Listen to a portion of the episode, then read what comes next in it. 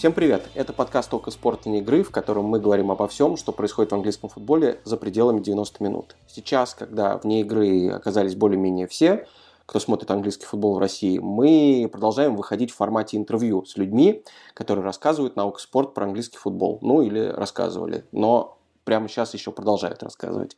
Сегодня мы говорим с Денисом Алхазовым, комментатором ОККО, который пришел на канал фанатом Англии, но постепенно, кажется, стал фанатом Испании. Денис, привет. Привет, привет, Вань, привет, Даш. Как-то даже оскорбительно. Я всегда Англию любил и всегда специализировался на Испании и удачно совмещал. Это специально, чтобы ты мог что-то сказать в свою защиту, сказать, что ты по-прежнему являешься фанатом Англии и доказать это, например, каким-нибудь примером. Упс, не смогу. Ну, во-первых, я сейчас серьезно ленюсь искать э, старые добрые сопочки, пиратские ссылки. Вот иногда даже матча Манчестер Юнайтед все-таки подключаюсь со скрипом во втором тайме. Потом еще раз подключаюсь, еще раз подключаюсь, потому что такова специфика пиратских ссылок. А, но за Испанию я слежу больше, потому что сейчас я как бы шоураннер программы об испанском футболе «Наука». И плюс э, у меня три любови э, футбольные, да, э, Спартак, Манчестер Юнайтед и Атлетику, и так получилось, что сейчас такая любовная весна э, выпала на долю Атлетику Мадрид, особенно после чемпионства, и за ними я слежу гораздо пристальнее, но это касается не, не столько э, матчей, а просто вот новостной повестки, углубления туда-сюда. Но в целом, конечно, приходил я под Англию и больше следил за Англией в те годы, когда у нас не было Испании, Испанию смотрел вот прям, знаешь, из-за чувства долга. Реал, Барселона и, конечно же, Атлетико. Ну а потом э, пришлось все перевернуть. И из чувства долга я уже смотрел Англию. Манчестер Юнайтед, ну и какие-нибудь топовые матчи. Ну и те, на которых работал. Ну а ты же любимые команды по цветам выбирал, я правильно понимаю? Но ты знаешь, э, кто-то говорит, что по цветам, а кто-то говорит, что я с детства восхищался Михаилом Мельниковым. Я не знаю, за кого он в России болеет, но совершенно точно у него Манчестер Юнайтед с бородатых 80-х годов, Атлетико с бородатых 80-х годов, Лацио, по-моему, с чуть менее бородатых 90-х годов, Монпелье примерно оттуда же. Я пока не дорос, конечно, до любви, э, такой глубокой любви к итальянской провинции, Рим, несмотря на то, что столица все-таки футбольная провинция, ну и от Франции я пока нос ворочу. Но, видимо, это приходит с возрастом, правильно? Это приходит с умом, с такой мудростью и с длинной бородой, как у Гендальфа. Ну, тогда я жду, что ты за сборную Финляндии по хоккею тоже начнешь болеть, как и Михаил Мельников в ближайшее время. И сборную Грузии по футболу. Да, неизбежно, неизбежно. Расскажи, успел ли ты за то время, пока ОК э, показывал э, премьер-лигу и за то время, пока ты там работал, съездить в Англию, поработать оттуда со стадионов, проникнуться этой атмосферой вживую? Я могу ответить, потому что мы прекрасно с Денисом затусили в Лестере еще, по-моему, в девятнадцатом году. Это кажется, что вообще было совершенно в другой жизни. А потом, по-моему, Денис поехал на Этихад, где у него было какое-то великое приключение как пробираться до комментаторских кабинок, если я правильно помню. По-моему, да. По-моему, так. Нет, Лестер я, конечно, помню даже. Мы с тобой, я вот помню, такой вот, э, такая моросящая погода. Мы шли, интеллигентно обсуждали а, революцию спортивных медиа, которую устроил Атлетик, да. Ах, как молоды мы были, а как искренне любили. Да, но тогда все было прекрасно, кроме результата. Ливерпуль мчался к чемпионству и уничтожил Лестер а, на King Power Stadium 4-0. Тогда Трент, по-моему, забожил и принес около 28 очков в фэнтези или, или как-то так. Mm-hmm. У него и три голевые, и гол, и матч на ноль. Вот этим матч мне в первую очередь запомнился. И еще пронизывающим холодом. Я решил красиво выглядеть, а не э, тепло. Вот, я был в пальтишке, в свитерке. И еще, извиняюсь за такую подробность, но очень важно перед матчем, особенно когда ты работаешь со стадиона, сходить в туалет вовремя, заблаговременно. И второй тайм у меня прошел под эгидой э, Лишь бы оно все поскорее закончилось. Кому это все надо? Мне уже не надо, мне надо бежать. Мне надо бежать. Вот. Но это была, была вторая моя, по-моему, поездка. Это же был Boxing Day, Даш. Да? Да, это был конец декабря, поэтому оде... выбор одежды у Дениса удивлял окружающих, мне кажется, еще сильнее. А что, я посмотрел прогноз погоды. В Москве минус 15, а там плюс 10. Достану-ка я свое красивое пальто. И, и покайфую. Ну, грех жаловаться, конечно, но время было очень унылое, потому что я прибыл 25 числа. Прилетел я 25 числа. Не ходили э, автобусы толком, ничего не ходило из Хитроу, из лондонского аэропорта. И я поехал на кэбе, вот этом черником, старом добром кэбе. А там третий тариф был, то есть в минуту капало ого-го сколько. По-моему, я доехал до центра Лондона за 100 с лишним фунтов. И, знаешь, я ехал, глядел на э, удивительно такой солнечный пригород лондонский, а потом смотрел на счетчик, и сердечко у меня болело. Потом я смотрел в сторону, вроде отпускало. Потом смотрел на счетчик, становилось еще хуже. Но э, мне несомненно запомнился первый раз, именно командировка. Я до этого был в Англии, еще в школе. Тогда-то вообще была какая-то фантастическая поездка. Представляете, в 10 классе попасть еще со старшеклассницами в Лондон. А, Причем в середине апреля, где в гайд-парке лежишь в одной футболке, э, зашмотился еще в магазинах, которых э, в России в помине не было. Там Esprit какой-нибудь, да? А, Но вот тогда было действительно уныло. Boxing Day, предновогодняя пора, я возвращался 31-го, и вот так неуютно было. Все сидят в тепленьких своих домах, разворачивают подарки, а я еду по Лондону на велосипеде, и все закрыто, и негде перекусить. И нет с собой документа, так хоть ты что им говори. Вот. Но матчи были очень интересные. Матчи были интересные, потому что вот был Лестер, был Лестер, а второй у меня был э, на Эмирейтс, да, не на этих, Да, на а на. Эмирейтс. Вот. И так совсем уже распогодилось, и это был Арсенал Челси. И, по-моему, Челси тогда выиграл 2-1. Мне очень понравилось э, комментировать со стадиона, но вот что в меня сразу проникло, вот все эти шутки бесконечные про Арсенал, да, про их какую-то неудачливость, про то, какие они жалкие в последнее время стали. Уже не про четвертое место тогда шутили, помните, пару лет назад, а про вот э, Ар- Артета Бол, это было еще после пересменки Унай Эмери э, и Юнгберга. Вот. И насколько же Арсенал опустился, да, насколько этот клуб потерял и свою топовость игровую, и коммерческую топовость, да. И вот честно, на Эмирейтс это очень сильно ощ- ощущалось. Ну, я не знаю, как даже это выразить, потому что до того, когда я был на стадионах, вот как пели на Гудисоне, на Гудисоне, где еще правил Марку Силва, где все тоже было не сказать, что безоблачно, но на Emirates, ну вот они спели One to the Arsenal, one to the Arsenal. Ну, спели. Потом еще разок спели. А One nil to the Arsenal действительно держался, держался долго. Вот. Ну, потом еще что-то пропели. Потом Челси раз прихлопнул, два прихлопнул. Тогда Жоржинью забил не с пенальти. Представляете? Это уже событие. И Лена там ошибался. Вот. И такое, знаешь, уныние. Такая вот, как будто м, фанаты Арсенала не в Аскабане находятся, а как будто вот вечно за каждым фанатом Арсенала следует Дементор и высасывает из него всю радость. И вот это ощущалось на Эмирейтс очень сильно. А потом я пошел в итальянскую пиццерию, которая была неподалеку, и там сидели итальянцы, и все болели против Ливерпуля, который играл с Вулверхэмптоном. Я так и не понял, почему они болели против Ливерпуля, почему они болели за Вулверхэмптон. Видимо, из-за чувства такого где-то правильного, что надо болеть против сильных. Ну, за Вот. андердогов, да. Но было круто. Слушай, ну помимо того, что Англия научила тебя правильно одеваться, очевидно, и считать деньги, да, я потрясен там тем, как ты рассказал все эти подробности, потому что, знаешь, иногда спрашиваешь людей, которые, ну, может быть, чуть побольше наездили, они такие, да что-то я не помню самого, в общем, впечатляющего момента, все понравилось, а у тебя, видишь, дошло аж до пиццерии, и, и ты помнишь, какой матч смотрели люди, даже несмотря на то, что ты не работал его и не комментировал.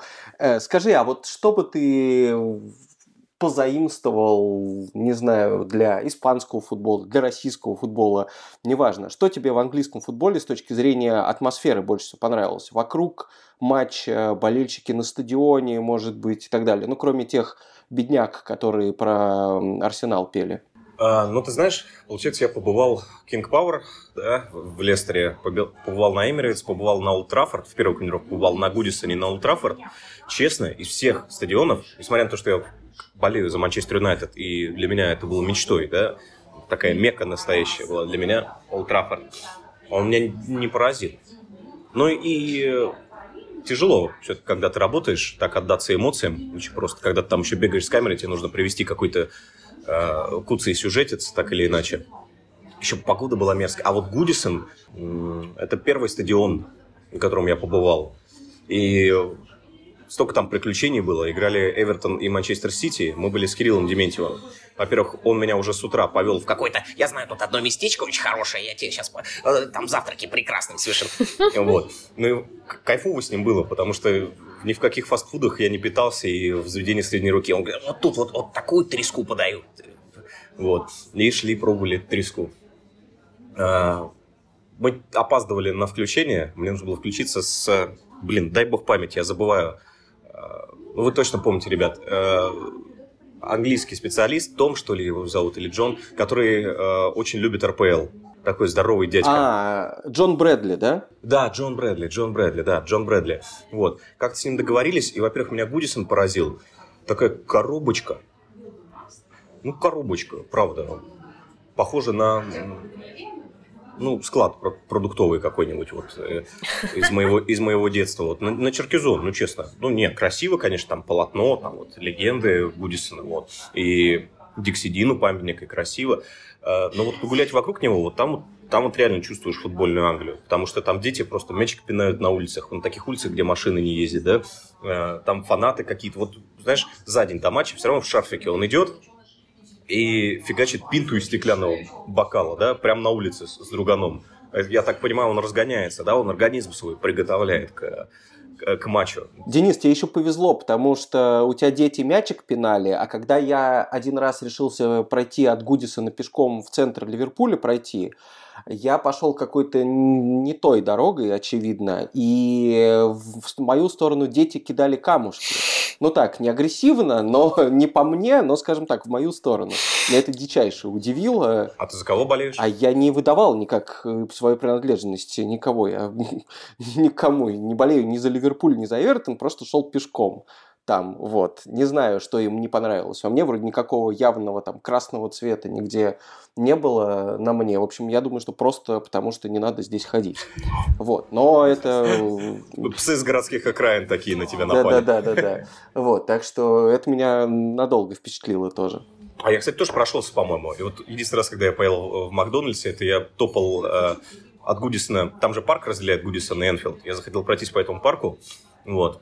Угу. Э, за день до матча прошелся, прям мерил шаги, отмерял шаги, по-моему, минут 12-15 мне потребовалось, чтобы дойти от Гудисона до, а, до Энфилда. Где-то еще в мире есть стадионы, расположенные ближе, по-моему, два случая есть. Но тут это, конечно, потрясает. И если забраться на верхотуру Гудисона, можно увидеть Энфилд. Есть, есть, да. В Данди точно есть. Точ, точно да? есть в Шотландии, там 500 mm. метров между стадионами, да. Да, между, по-моему, Данди, Данди Юнайтед и еще в Аргентине, по-моему, какие-то, то ли Индепендент и кто-то еще. В общем, есть, да, примеры. Это мы обсудим, когда мы специалистов по Аргентине позовем. О, это надолго у вас будет. Э, но пока, да. И по Шотландии. Короче, на Гудисоне вообще атмосфера очень крутая, потому что это реально ламповый такой старенький стадион. Он полудеревянный, и какие там кресла. Ну, блин, как же это круто. Ну, все присутствующие здесь согласны, что вот эти модерновые э, стадионы, а там, как ее, э, Белла ходит, Заха ходит, вот, при всем уважении к обеим, э, вот эти вот из стекла и бетона. Это, конечно, круто и функционально, и хот-дог тебе там горячий, и э, кофе на овсяном молоке принесут, и пиво без глютена и там, и без алкоголя. Но вот эти стадионы громоздкие, громоздкие стадионы, которые являются просто э, памятником эпохи, когда всем рулило государство, и государство строило громоздкий стадион, не заботясь о том, будет он оккупация или нет, и поэтому приглашал архитекторов таких, э, с таким умом, чтобы стадион вписывался в, в городскую архитектуру, просто в облик района, города вписывался. Ну, даже Лужники наши, взгляните, помните вот этот фасад, да? Вот очень не хочется, чтобы все это остеклили, забетонили. Э, у Реала вот сейчас строится да, фантастический стадион. И крыша раздвижная, и поле раздвижное. Я не знаю, может, они трибуны выдвижные сделают тоже. И вообще стадион будет весь выдвижной подниматься, знаешь, как э, корабль людей X э, из подземелья какого-то. Но в целом вот такие стадионы их очень не хватает, их становится все меньше и меньше. Вот такие уникальные совершенно. Это реально памятники архитектуры, а не просто функциональное сооружение. Вот Буддисон мне показалось таким же. Хотя я сказал, что это похоже на овощебазу какую-то, но тем не менее, когда заходишь внутрь, ты чувствуешь, что вот спинки этих кресел, об них терлись э, ну, поколений, поколений 10, наверное, болельщиков. И это очень круто. Конечно, если говорить о функционале, там все же замечали на трансляциях, насколько узкий, узкая там подтрибунка. Безумно узкая. Я не понимаю, как в нее Еремина помещается. Он, наверное, специально скидывает перед матчами. Ну, как Хабиб бегает в сауне. Вот, чтобы поместиться в эту трибунку, просто появиться на поле. Но мы там э, с Джоном должны были включиться перед матчем. И опаздывали, и такой оврал, и нервяк, потому что это как бы первая моя ответственная работа на стадионе. И включиться надо, и прокомментировать, и интервью взять. Э, с Манчестер Сити играли тогда. Проиграли 1-3. Вот. А, пока, значит, мы включались перед матчем, нас, естественно, полили хорошенько. Где-то даже есть эти кадры. Без этого никак. Это прям как этот, как крещение на всех включениях. Если да, тебя не да, накрыло да. поливалками, значит, ты недостаточно много и качественно делаешь перед матчевое включение. Это точно. Это, знаешь, ну, это действительно крещение, да? Угу. Как святая вода. Да, это точно. А, при этом включение было от э, бровки тренерской, да, где скамейка запасных, а комментарские позиции на противоположной стороне. И вот, значит, включение, я бегу, и пока я бегу, уже потихонечку футболисты на матч выходят, потом нужно подняться на второй этаж, потом нужно пройти вдоль первого ряда, вот так вот, постоянно э, приговаривая, excuse me, excuse me, I'm so sorry, mate, I'm so sorry, excuse me, excuse me. Вот. И тебе там уже там fuck off, my fuck off. Вот. А сами комментарские позиции – это э, такой деревянный балкончик, такое ощущение гвоздями прибитый, шурупами привинченный как раз к трибуне. Он с нее свисает со второго яруса трибуны Гудисона. И чтобы туда попасть, в комментарскую позицию, нужно хорошенько закинуть ногу, прям как пес перед известно чем перекинуть эту ногу, по маленькой лестнице взобраться и спуститься. Ну, как бы, я с трудом это делал. Дема тоже. Я не представляю, как Мартин Тайлер туда забирается. Наверное, он с Гудисона ничего не комментирует. Вот. Может, она тут не уходит просто, поэтому как сел в начале Или его спускают сюда, там сверху там, на чем-нибудь, на тросе каком-нибудь. На вертолете. Как, как Джеймса Бонда во время открытия э, Олимпийских игр. Да. Или королеву, кого там спускали, не помню. Короче, Обоих. Э, да, да, да. А, суть в том, что когда народ еще не набился, туда попасть довольно легко. Ну, прошел ты, да, там, кое-как ногу перекинул, пролез, все, довольно размеренно. Конструкция, кстати, шаткая довольно, хлипкая, но я не думаю, что она упадет, но добавляет антуражу, несомненно. И, значит, мне нужно бежать на включение в перерыве. И я понимаю, что я не выберусь так, как забирался, потому что там уже люди, там все в коленках человеческих. Но я попробовал и побежал, знаешь, так, над бездной. По ярусу побежал, лишь бы не свалиться.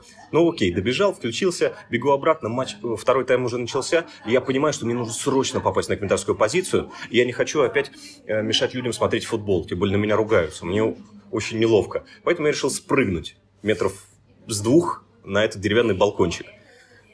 И как я учился в детстве, в школе в группе продленного дня, когда в моде был паркур, нужно, спрыгнув, вот так вот перекатиться, совершить кувырок. Спрыгнув, я хорошенько сотряс э, вот этот деревянный настил и совершил кувырок. Ну, я не скажу, что я шип этого человека, но я в него вот так врезался. Он стал для меня матом, таким, как, как на уроке физкультуры. Камерамен, чувак, который управляет самой общей камерой, которая задает нам трансляцию.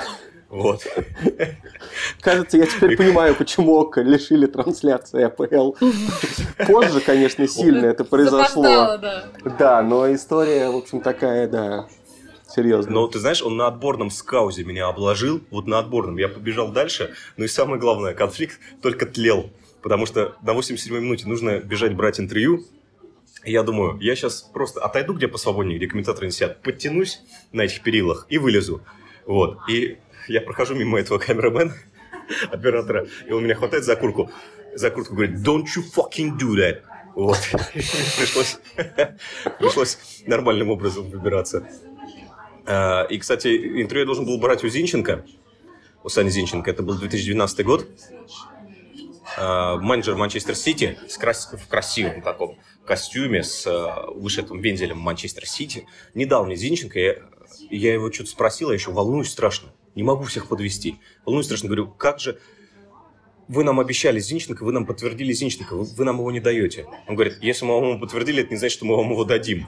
Я, я впал в такой ступор, в такую истерику, наверное, типично э, восточноевропейскую. Call the manager! Call the manager! I need help! Вот. И вот такой... Говорит мне, чил, чил, чил. Вот. Хочешь стерлинга? Я говорю, да, давай, все, окей. Все, давай стерлинга.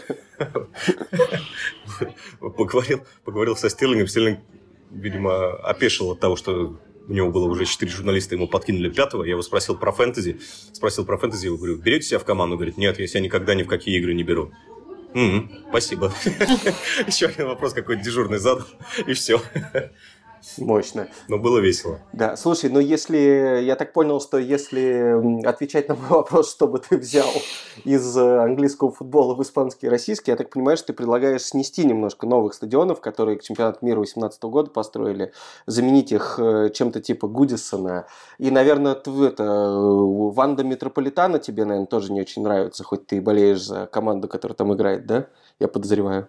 Ну, я не очень э, бывал в Испании, вообще не было, если честно, в Испании. Вот. Э, соответственно, в футболе тоже. Но вот когда видишь кадры Ванды, на каком она пустыре расположена, которые все никак не могут облагородить. Я...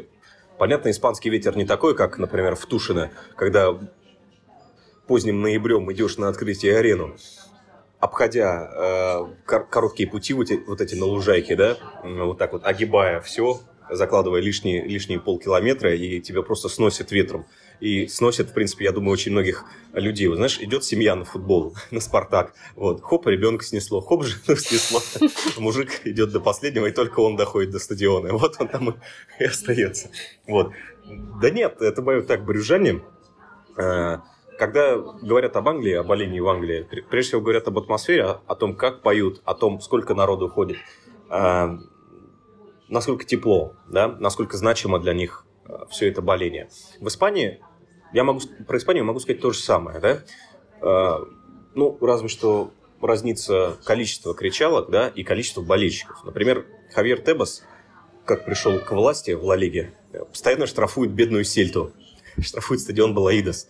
Он ввел э, правило, что посещаемость должна быть э, не ниже определенного уровня. То есть зритель, телезритель, да, должен видеть э, полные трибуны хотя бы на нижних ярусах. И, во-первых, на Блаидосе сгоняли народ на нижние ярусы специально с верхних. И все были рады, потому что протекало. Но все равно на Блаидес, э, на стадион Сельты мало народу ходит, хотя за команду болеть умеют. Вот. И Тебас бедный штрафует бедную Сельту постоянно. Вот чего не хватает в Испании, это культура выезда очень сильно. Ну, я думаю, Ваня меня будет поправлять, потому что Ваня в этом разбирается гораздо больше. У меня скорее другая точка зрения, оптика такая, э, через телекартинку, да. Вот. Э, культуры выезда не хватает, не хватает гостевых секторов, хорошо заполненных, которые на пару минут, но перекричат все-таки домашних болельщиков. Не хватает кричалок, слаженно исполненных. И такое ощущение очень много кузьмичей. Очень много кузьмичей у таких почтенных испанских э, э, старцев, они бы и рады, наверное, покричать, но они там что-то кричат, какие-нибудь каброн пендехо выдают э, раз в несколько минут, и не более того.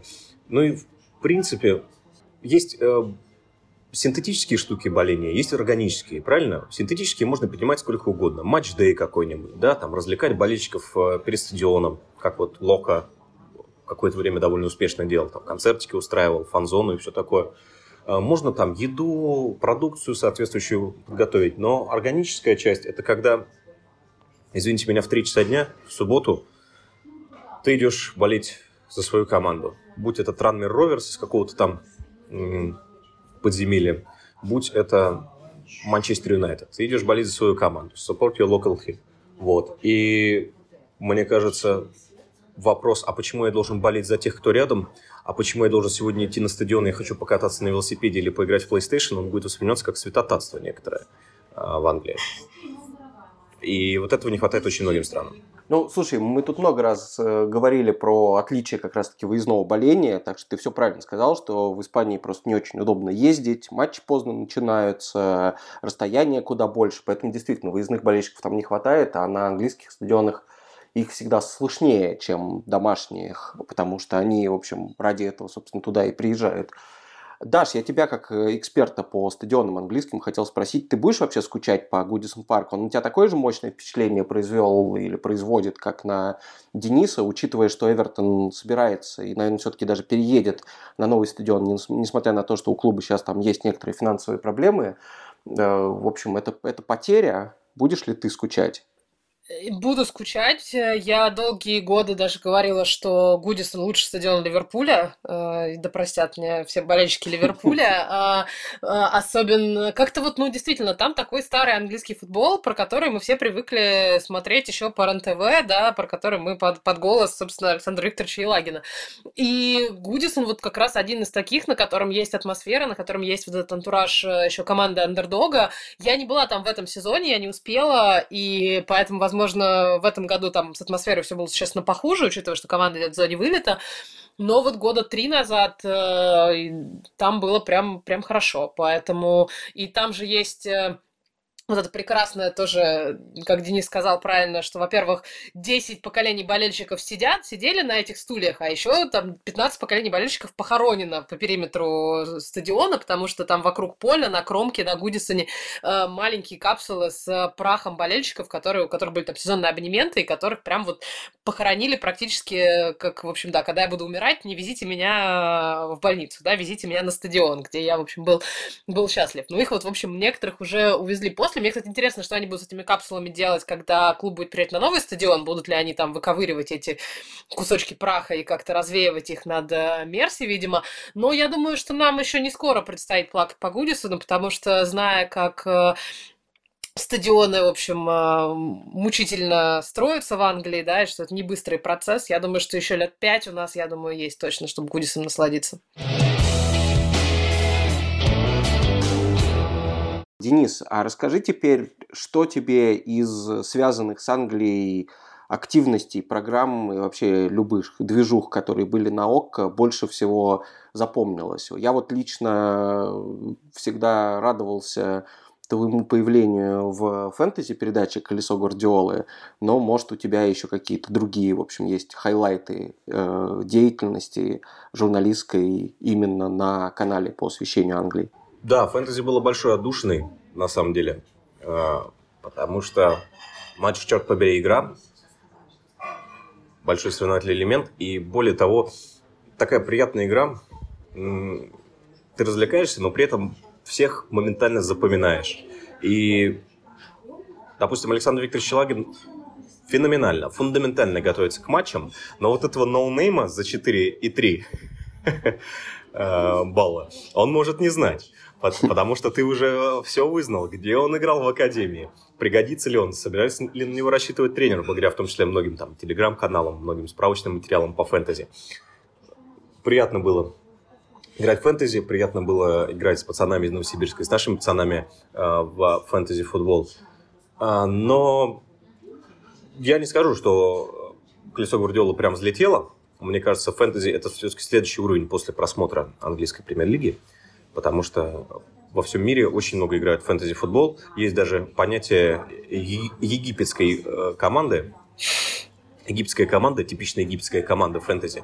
Это 2000 аккаунтов чувак создает перед туром, знаешь, там 15 аккаунтов и пытается вбахать все чипы, ну, там, бонусы, там, трипл капитан, э, бенчбуст или что-нибудь такое, вот, и собрать команду только из двух первых матчей, чтобы получить приз за то, что он в туре набрал больше всего очков. И вот он плодит эти бесконечные аккаунты, и вот бедный египтянин где-то, знаешь, э, а, с юга самого страны, где обитающий э, в оазисе или рядом с дельтой Нила, и вот это единственный его шанс пробиться на английскую премьер-лигу, поехать туда, получить приз, визит на стадион какой-то, чтобы ему оформили. С такими египтянами, конечно, трудно соперничать, но мы старались. Ну а в целом, а, мне кажется, мы веселились как могли. А, пока у нас была Англия, мы пробовали разные форматы, пробовали, где-то наступали на грабли, где-то на одни и те же, но, честно, я не работал, например, на Матч ТВ, я не работал на НТВ+. Э, для меня это первый опыт именно такой большой, относительно большой редакции, но я понимаю, что в ходе обсуждений каких-либо проектов, в ходе э, придумывания да, э, чего-либо, мы могли поссориться, могли друг друга не понять, но из комнаты, вот из этого обсуждения, мы выходили так или иначе договорившись, придя к консенсусу. Потому что у нас не возникало мысли, что э, какие-то лобби разные возникнут, которые выступают за это, за такого ведущего, за такой формат. А это лобби против, против всего. Это лобби хочет поставить своих людей. Нет, такого вообще не было. Все договорились, все распределяли как-то обязанности. У нас были разогревы, с которыми мы мучились поначалу. У нас была колесица, в которой сперва участвовали все, потом уже силами Э, Даши, Маши, Маши. Э, она пополнялась крутыми сюжетами из Англии, то есть непосредственно материалом с места, самым таким глубинным, вот самой сердцевиной английского футбола, она в вокалистице была показана. Ну, были аналитические разные программы. Я, как всегда, был на подхвате. Вот только сейчас мне доверили программу, и то она по, по Испании. Вот. Да. Но в целом в целом было круто. Было очень круто. Когда мы обсуждали этот э, выпуск подкаста, этого, это интервью, думал, что мы с тобой поговорим про Грэма Поттера, который тренирует Брайтон и, в общем, довольно успешно это делает. Но выяснилось, что, скорее всего, мы будем говорить про Гарри Поттера, потому что ты решил раскидать э, сотрудников ОККО по домам, или как там называется, я срочно требую помощи Факультеты. Даши. Да, потому по что... факультетам. Я настолько не ориентируюсь э, в Гарри Поттере. Я программу Поттера... По домам да. звучит страшно. Я и про Грэма Поттера не очень много знаю, но точно больше про Гарри Поттера. Поэтому, Даша, если Денис сейчас будет что-то не то говорить, немедленно его поправляй. Денис, расскажи, в чем там твоя глубокая задумка.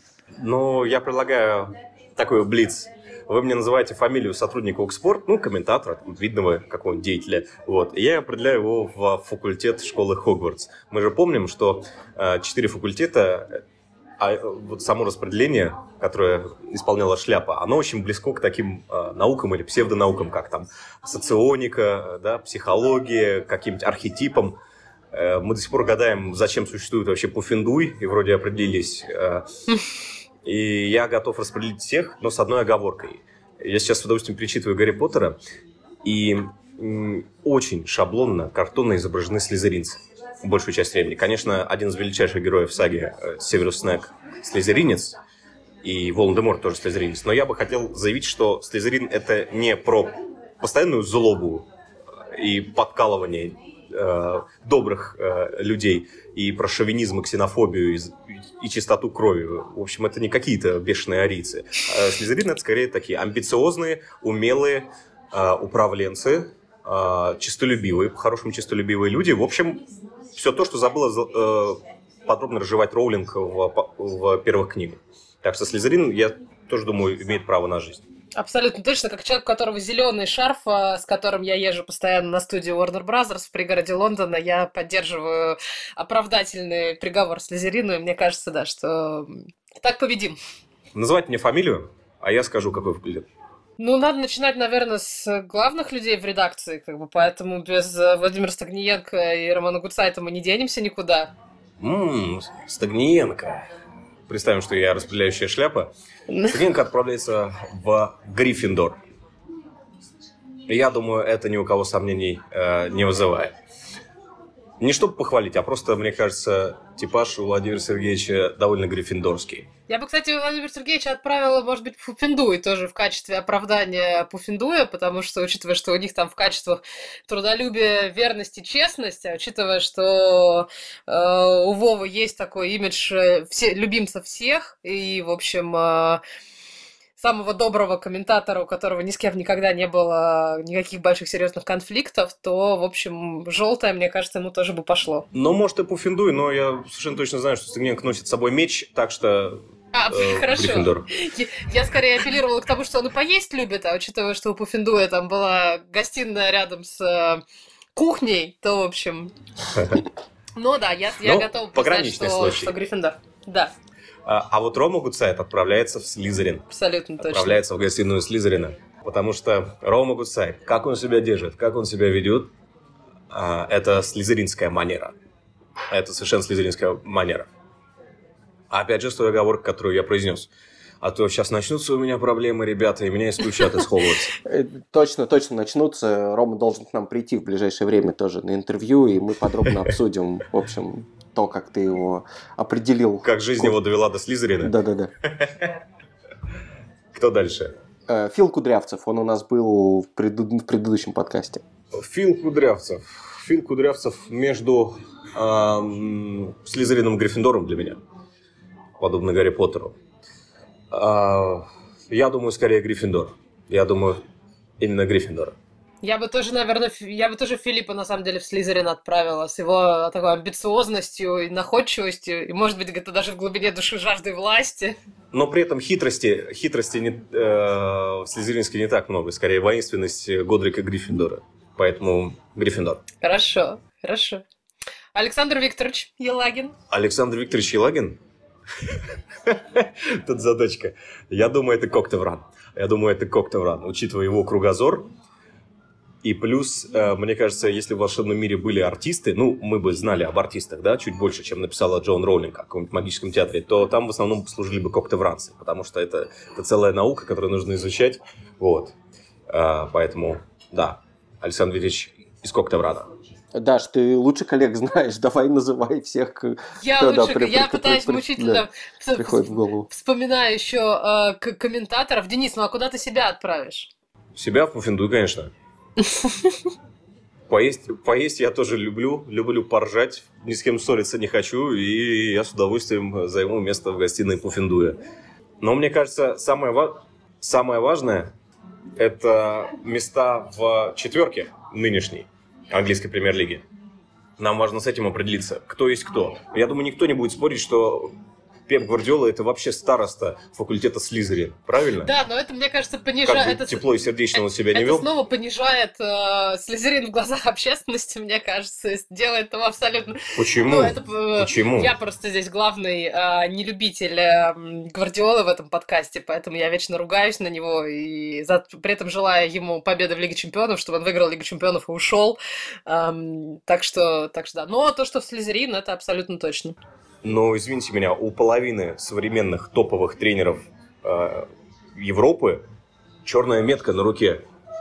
И они иногда призывают Гвардиолу себе на помощь, и он им втолковывает «Э, «Juega de posición, на-на-на-на-на-на-на», вот это вот все.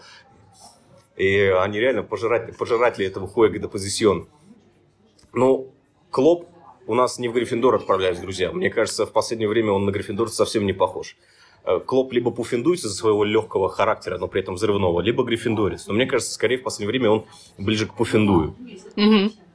С его обликом такого весельчака. Вот Томас Тухель это человек науки, правильно? Человек науки точный. Значит, это Коктевран. Абсолютно точно.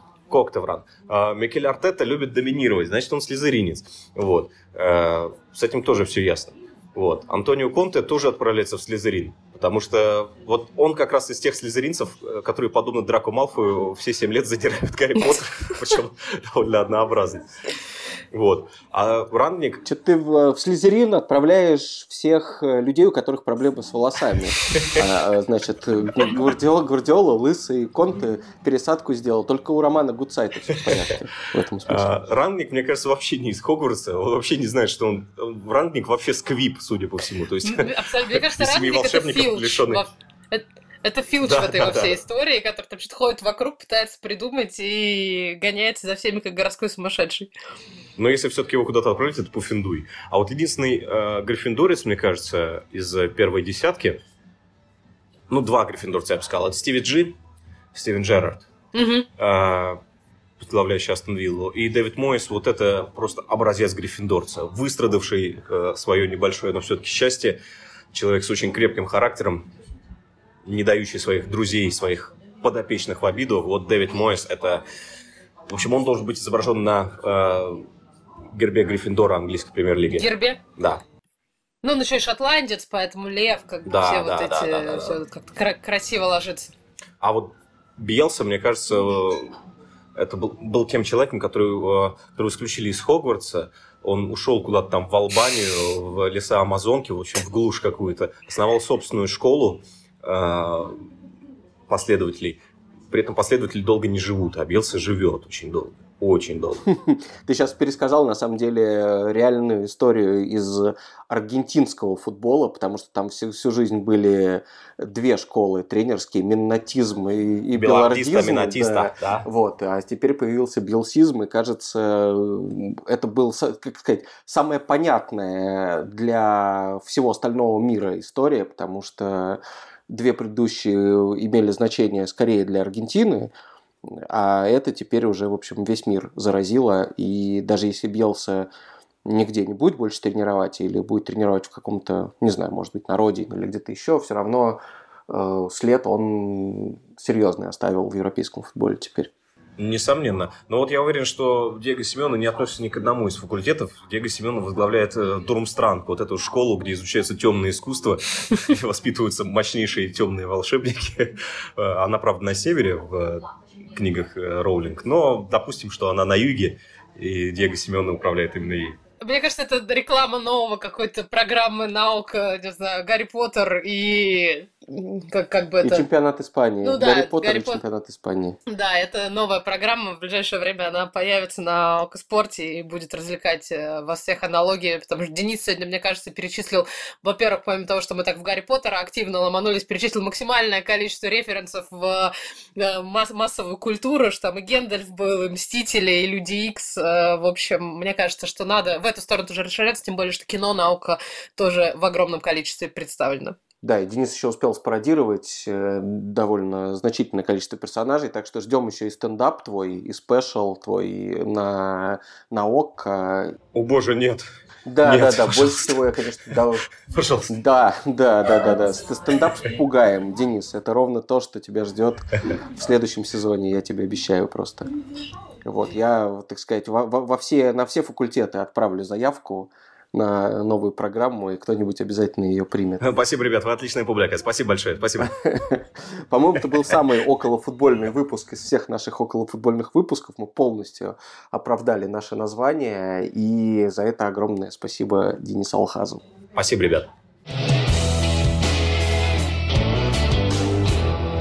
Слушайте наш подкаст каждую неделю на всех платформах, где вы их слушаете. Apple, Google, Яндекс.Музыка, ВКонтакте.